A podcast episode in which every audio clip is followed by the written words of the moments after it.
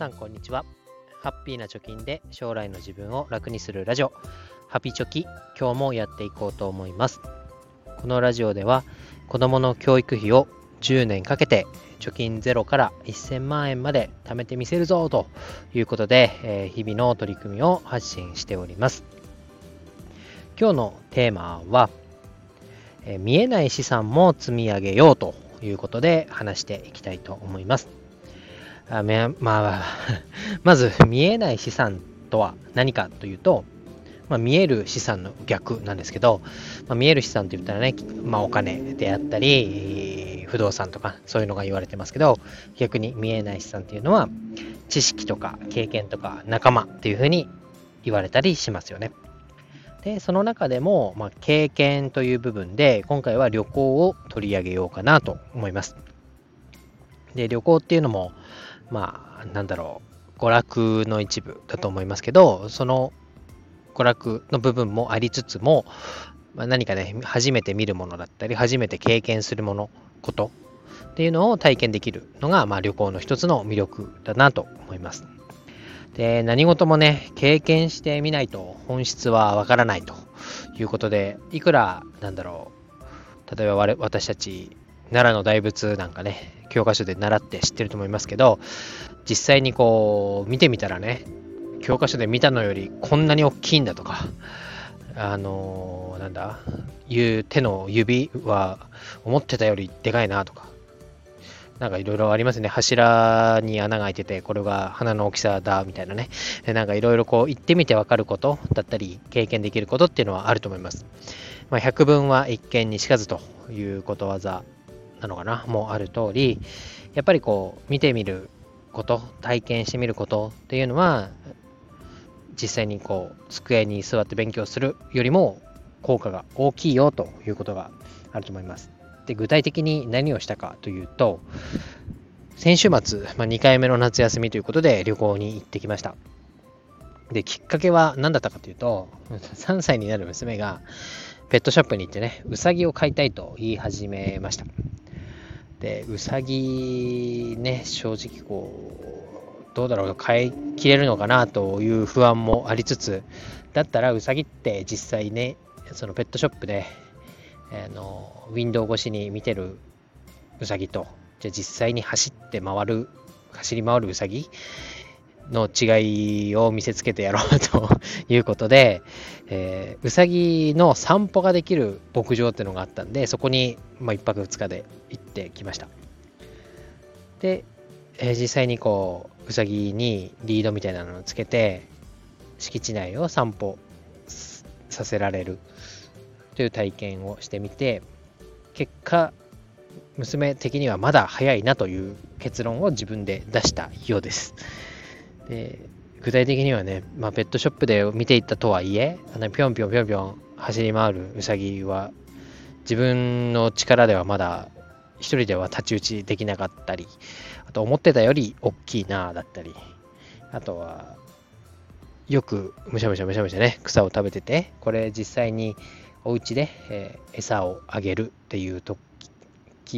ところを想像したら、まあ、自分ではまだ飼うのは難しいなと実際にこう肌で、感じたというところがまあ大きかったんだなじゃないかなと思いますでまあ飼う飼わないっていう結論はね、まあ、どっちに転ぶか分かんないながら連れて行ったんですけど、まあ、この娘が飼いたいとなんかこう欲が出たタイミングでじゃあ実際にうさぎに触れてみようと体験してみようということで、えー、旅行に行ったこのなんだろうこのタイミングだったからこそ得る学びがあったんじゃないかなと思います。これが1ヶ月後とかね半年後に行ってたら、まあ、うさぎを飼いたいっていう気持ちがまあ、続いてたかどうかは分かりませんけど、まあ、買いたいとなった時にじゃあ実際自分で、えー、触れてみて判断を下すっていう経験っていうのもまた一個良かったことじゃないかなと思います。同じお金で言っても今の10万円今の33歳の私の10万円と大学2年生ぐらいの10万円だったらどっちが価値がね大きいかっていうと明らかに大学2年生の時の10万円の方が時間の制約も今よりはない状態ですしあとは体のね動きという面でも10万円あったらねいろんな選択肢があったんじゃないかなと思います。その時々で旬なこととか使えるお金のねなんていうんだ幅というかこうなんていうんだろうな可能性というかね、えー、そういう10万円一つとってもいつ使えるかによってやれることの選択肢がだいぶ違うなと思います。まあ、なんて言うんだろうな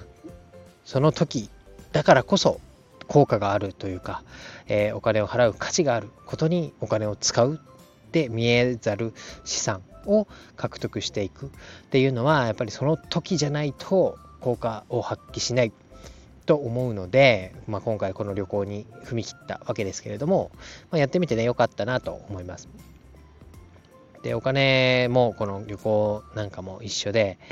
まあ80歳に、ね、なって夢だった富士山に登ろうと 言って決意したとしても果たして登頂できるのか分かりませんが、まあ、やりたいことがあったらその時にやっておかないとその費用対効果じゃないですけど実際の体力面でもそのできると思ってたらできなかったみたいなことになりかねないのでまあそのタイミングを逃さずに